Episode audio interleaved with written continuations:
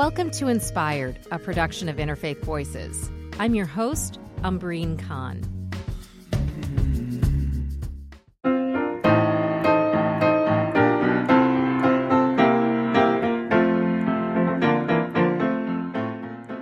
If a race has no history, it has no worthwhile tradition.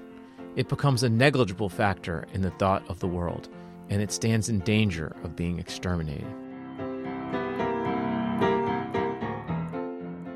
That opening passage is from a 1926 article in the Journal of Negro History by Carter G. Woodson.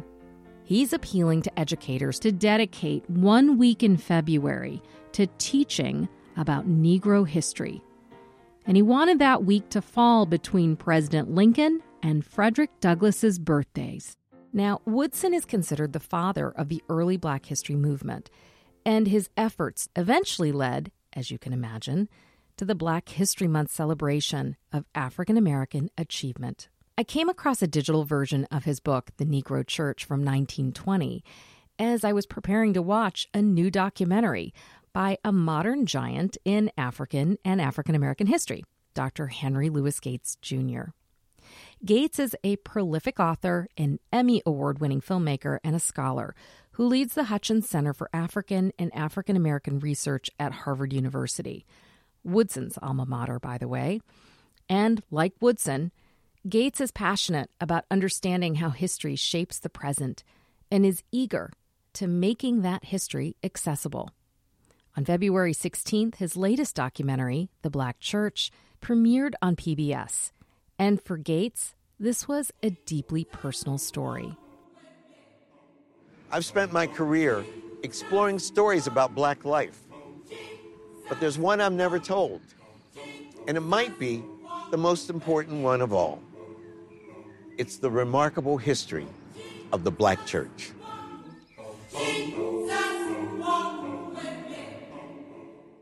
The title, however, is a bit of a misnomer. The documentary is not about one building or even one faith tradition, and it is ambitious, spanning four centuries, half a dozen different religions, and several countries. It is also shaped by struggles that emerged within the community. And it features a number of familiar voices, from media mogul Oprah Winfrey to public theologian Cornel West. I don't know how we could have survived as a people without it. We had to have some individual and institutional armor in order to preserve our sanity. It's not a one sided celebration. The documentary tackles the criticisms and tensions surrounding the church.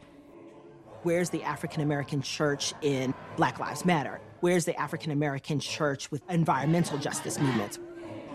That was Yolanda Pierce, Dean of Howard University's School of Divinity.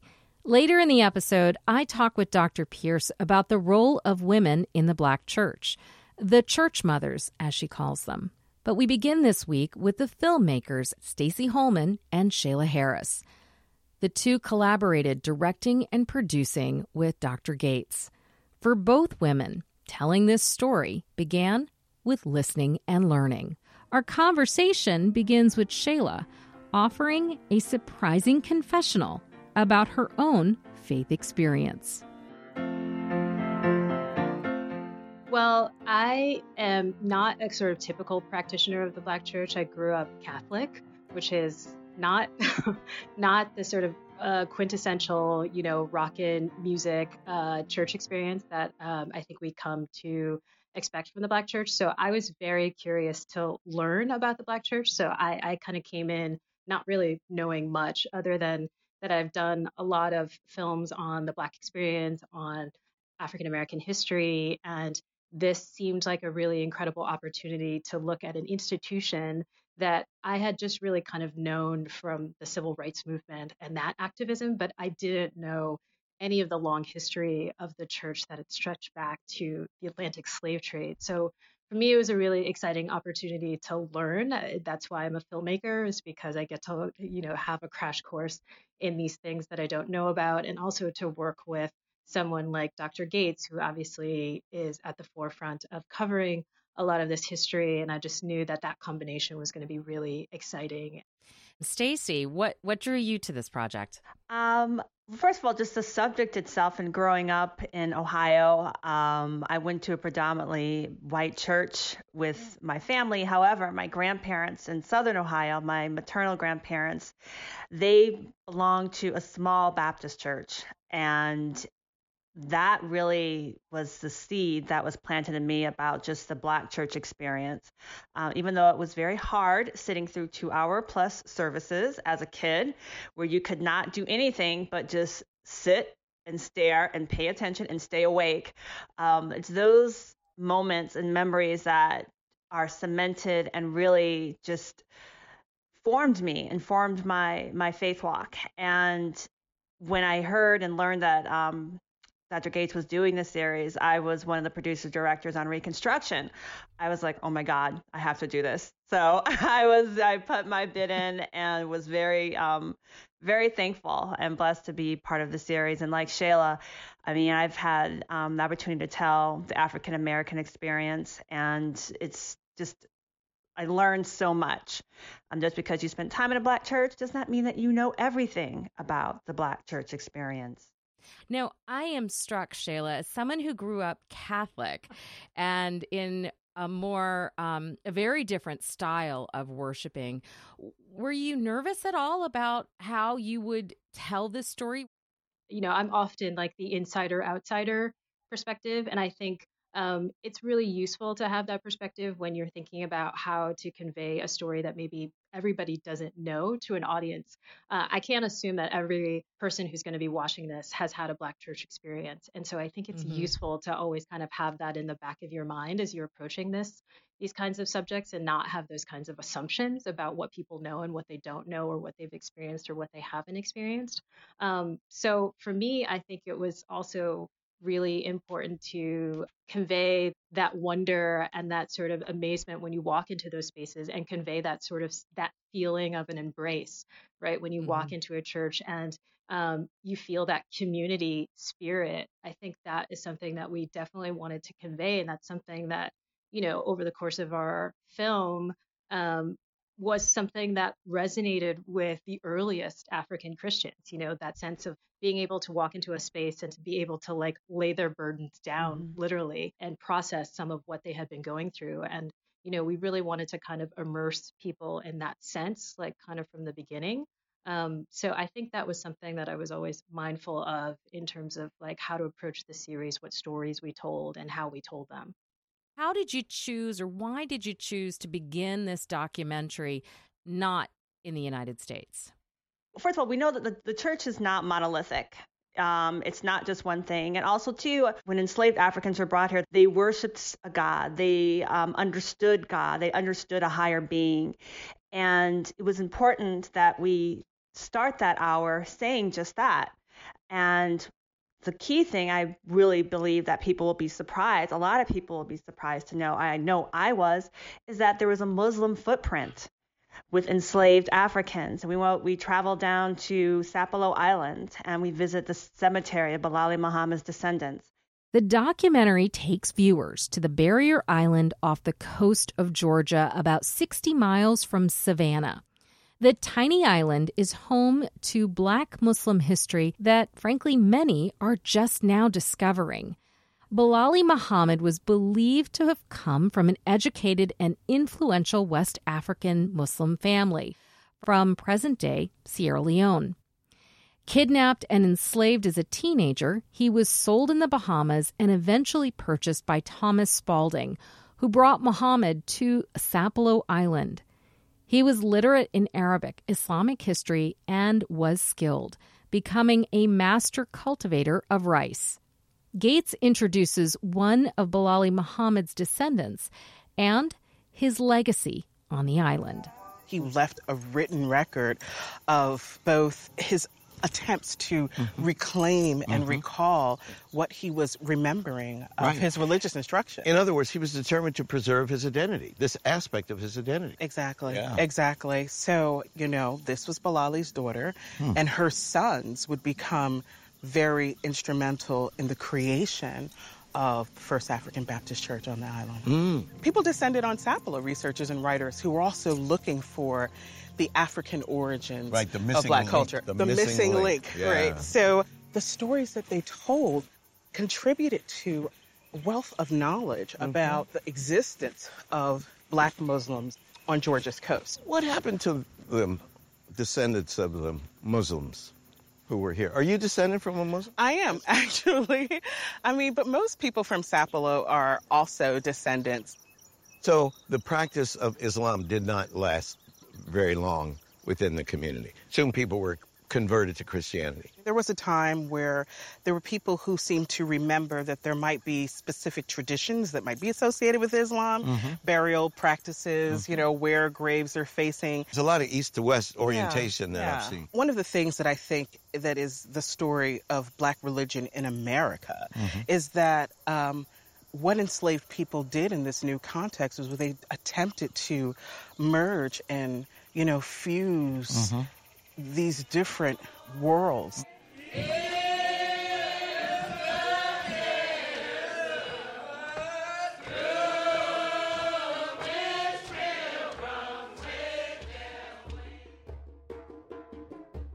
Catholicism. That's not part of the series. Skip covers it in his book, but that was also introduced to Africans in the continent of Africa. So we wanted to let people know that, you know, as we see the evolution of the black church, of what we know in North America as the black church, there's elements of Africa, there's elements of home, there's elements of worship, there are elements of praise that we see throughout the entire form of worship and understanding who and whom and what God is. Stacy, I was making a short list as I was watching, and there are so many things you cover here. How, as a storyteller, did you make decisions about bringing all of these various topics, these threads, back to the church? Well, one thing is, and I'll just kind of use music as an example, um, where music starts. You have the the spirituals, you have the folk, and that evolves. And that's one thing that we looked at. And we had an amazing, amazing group of um, scholars and who were advisors, uh, many of them, to really help guide us to make sure that we were hitting those marks. I mean, there's a lot of boxes to check when you talk about the Black church. However, how many of those hit all the specific decades and eras and centuries that we are covering in this 400 years? I mean, this is a historical documentary. It's a visual medium. So our archive team was really incredible in really finding images, um, finding um, footage that you know we try to really find stuff that no one has ever seen before, but even stuff that people have seen. How can we reinterpret that, and how can you use that to really bring new life or insight to that story that will then help us just continue to connect it from hour one to hour three and to hour four. So it was, um, you know, going through and reading a lot and really just seeing the, the key themes and characters um, and Shayla can talk about this because this is an hour two and hour four. We talk about um, God as a Negro, you know, Black theology. You know, that was being talked about in you know the early church, and then you cut to um, hour four, and there it is again. You know, as Stacy said, part of the story of looking at this history of the institution over 400 years is recognizing that there are a lot of echoes right that keep coming up over and over and over again like like Stacy mentioned you know black theology emerges in the late 19th century but then has a resurgence you know in the black power era when people are talking mm-hmm. about black is beautiful in the late 60s so that was a thread that we connected and one of the other kind of unifying themes i think that was helpful for us was W.E.B. Du Bois, the famous sociologist, you know, wrote in his exploration of the Black Church that it it boiled down to three elements, you know, the preacher, the music, and the frenzy. And so that was also another thread that we kind of kept returning to in each episode and looking at the role of the preacher, looking at the role of music and how it evolved, and the frenzy, which is just the worship practice. What's the frenzy? Well, I think the frenzy is a different thing for each person. Like the frenzy is something you define for yourself, but uh, it basically boils down to the worship experience, like the feeling of God within yourself that that can only be expressed in this sort of external frenzy. And some people call mm-hmm. it the mm-hmm. Holy Ghost. Um, some people call it, you know, speaking in tongues. That's how it's uh, been um, sort of manifested in other ways. But it, it manifests itself in a lot of different ways that we explore it in the series.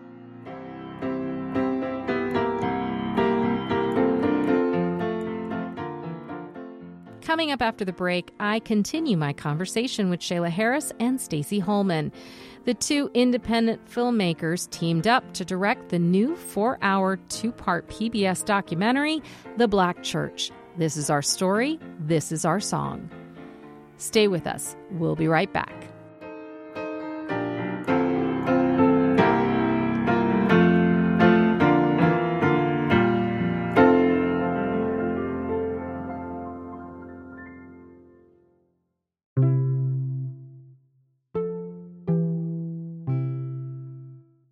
Hi, friends. I hope you're enjoying the show so far. I just want to say thank you. Thank you for listening. Thank you for being part of our community. I don't know if you know this, but we are on the air all the way from Richmond, Virginia to Ketchikan, Alaska, and in so many places in between. We're a national show, and we are a small and mighty team committed to bringing you stories and sounds from around the world that convey not only the diversity and the pluralism of our country, but the beliefs that are shaping our world, our politics, our culture, and the ideas that sustain us and inspire us to think about where we are going. And that brings me to this question. If you value us, if you enjoy listening and appreciate what you're hearing, I want to ask you to take a moment to consider becoming a sustaining member of Interfaith Voices or make a one time donation at interfaithradio.networkforgood.com. That's interfaithradio.networkforgood.com. Thank you, and let's get back to the show.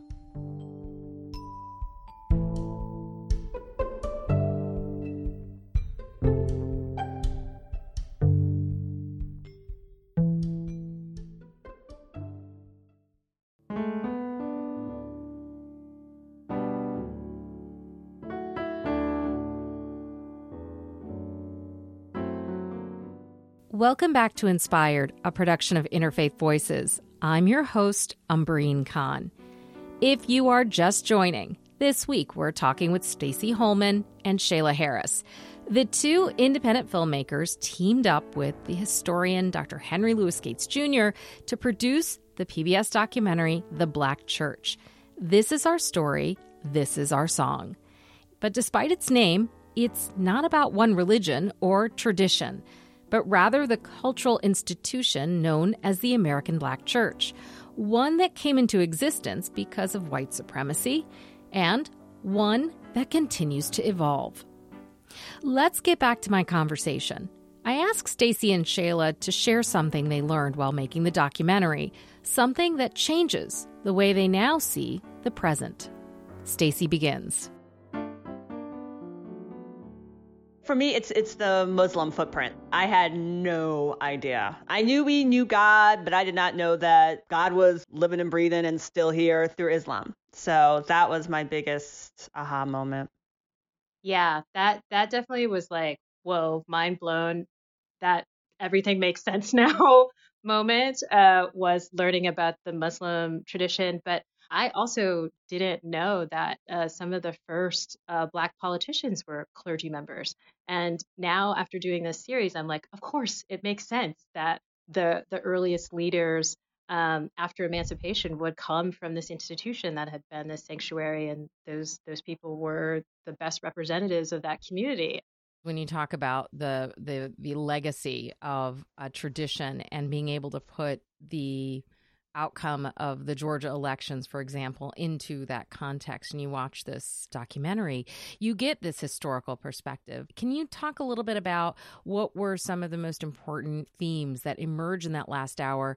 I think for us, the thing that we wanted to reflect in the last hour is that the church is, in some ways, at a crossroads in terms of where it fits in the society, coming off of the like high watermark of the civil rights movement as the Black community uh, has diversified socially, ethnically, geographically. The church as an institution has had to evolve to reflect that. And so we see that playing out in conversations around politics, around what kinds of theologies, whether you're talking about prosperity gospel and things like that, or whether you're talking about political engagement on issues like, you know, police brutality and social activism and homosexuality and and all of these issues um, kept cropping up, and and of course race and politics and social justice in America. I mean, those are have always been a part of the story and show that there's still some questions around that and where does the church fit in that conversation.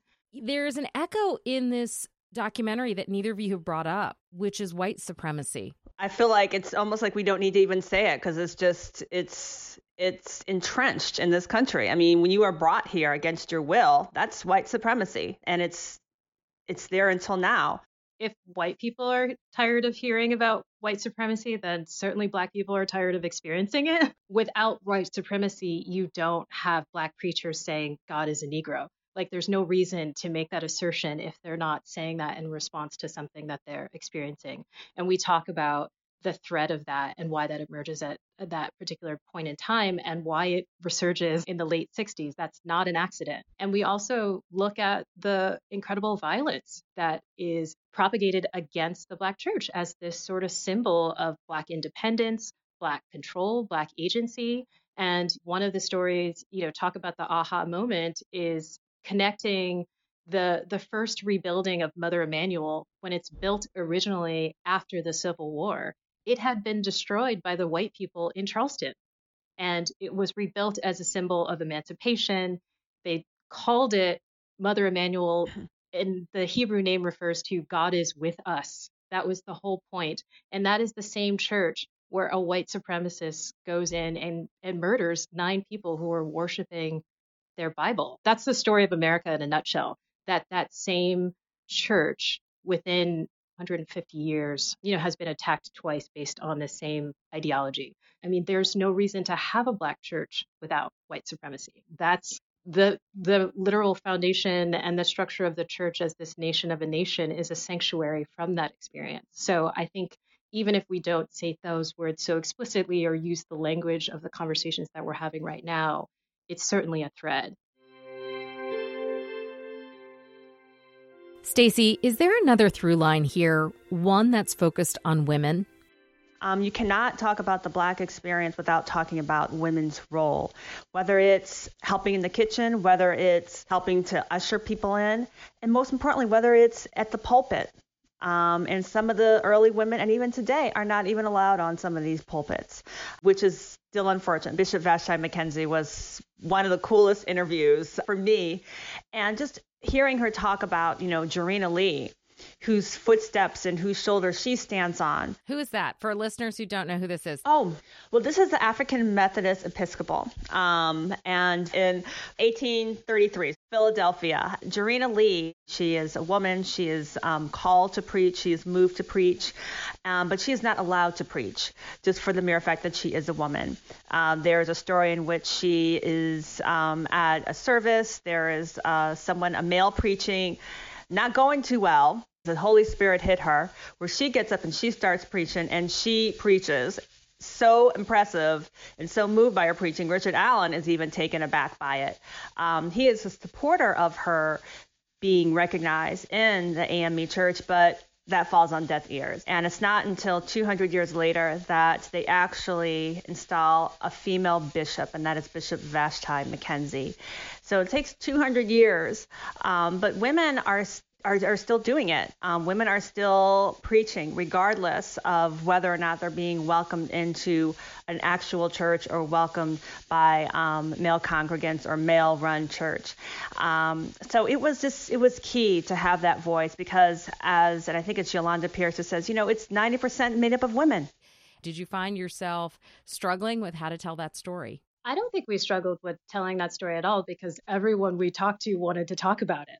Uh, so, you know, no, there are no shrinking violets of the Black women in the Black church. And so I think that made telling that story helpful, especially when you look at a period in the late 1800s that was known as women's era. They expressed what they called a righteous discontent. You know, they were pushing back on uh, not having access to that power in the pulpit. And I think one of the things that we wanted to illustrate is that that the pulpit isn't the only place of power, right? That even within the Black church, that you know helping with the infrastructure. And a lot of those women in the late 1800s decided to take their activism and their engagement and the things that they cared about socially and culturally and economically um, to the club women's movement. You know, they took it outside of the church and, and sort of impacted their communities in that way. That's what we have seen over the course of the Black church history is that, you know, the women are not waiting around. You know, the women are have agency and they're doing their own thing. And if they can't find what they need within the church, then they are more than willing to leave it if they have to. I want to talk to you about one of the closing scenes. It really took me by surprise. It was very emotional. It was Dr. Gates taking us back to his childhood church in West Virginia. Well, you know, as Skip would say, you know, this is one of his most personal films. And we were all kind of nervous going back to the church in West Virginia. He hadn't been there in a long time, and it was very much this sort of prodigal son kind of coming home from foreign or wherever he had been off to. And uh, just the warmth of the embrace and just the collectiveness of that community, just like like a day hadn't passed. I think was uh, just so profound and so emotional. And I think that allowed him to go to a place that maybe he didn't expect. After so many years' distance from it, I'd finally come to understand more fully the meaning and the magic of the black church. Oh, my girl. I made it. Hi. This is where my life in the church started. I was 12 years old, and it was Sunday, and Mama hugged me and she told me she was going to die. And they took her to the hospital. So I went upstairs in my bedroom. I didn't tell anybody, I just prayed. And I told Jesus that if you let my mother live, I'd give my life to Christ. Amen. About three days later, she got better and she came home. So I got up, looked in the mirror, and went, uh oh. You know. I have made a deal with Jesus, you know. you don't mess with God. and I came to this church every Sunday, and I joined the choir, and I still sing all the hymns. Um, my favorite hymn of all time was Miss Toots, the prodigal son.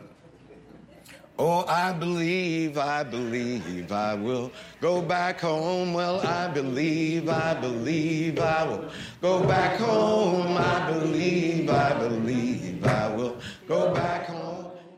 It sounds like it's such a specific story that we're talking about the Black church, but the themes that we're talking about are so universal that I think that, you know, anybody in our audience, whether whatever their faith background, if they have a faith background, um, you know, could can resonate, can find something, can find some meaning in it. Mm. That's what we hope people take away from it.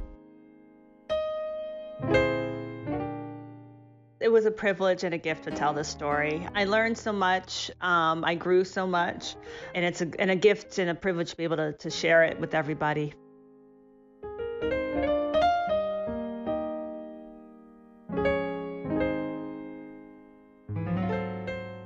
That was producer and director Shayla Harris and series director and producer Stacy Holman. The two are award winning independent filmmakers who teamed up with the executive producer, Dr. Henry Louis Gates Jr., to produce the documentary The Black Church. Coming up, my conversation with Dr. Yolanda Pierce. She has a new book out that introduces us to her grandmother and the legacy and role of the church mothers, women who have contributed and embody Black theology. You're listening to Inspired, a production of Interfaith Voices.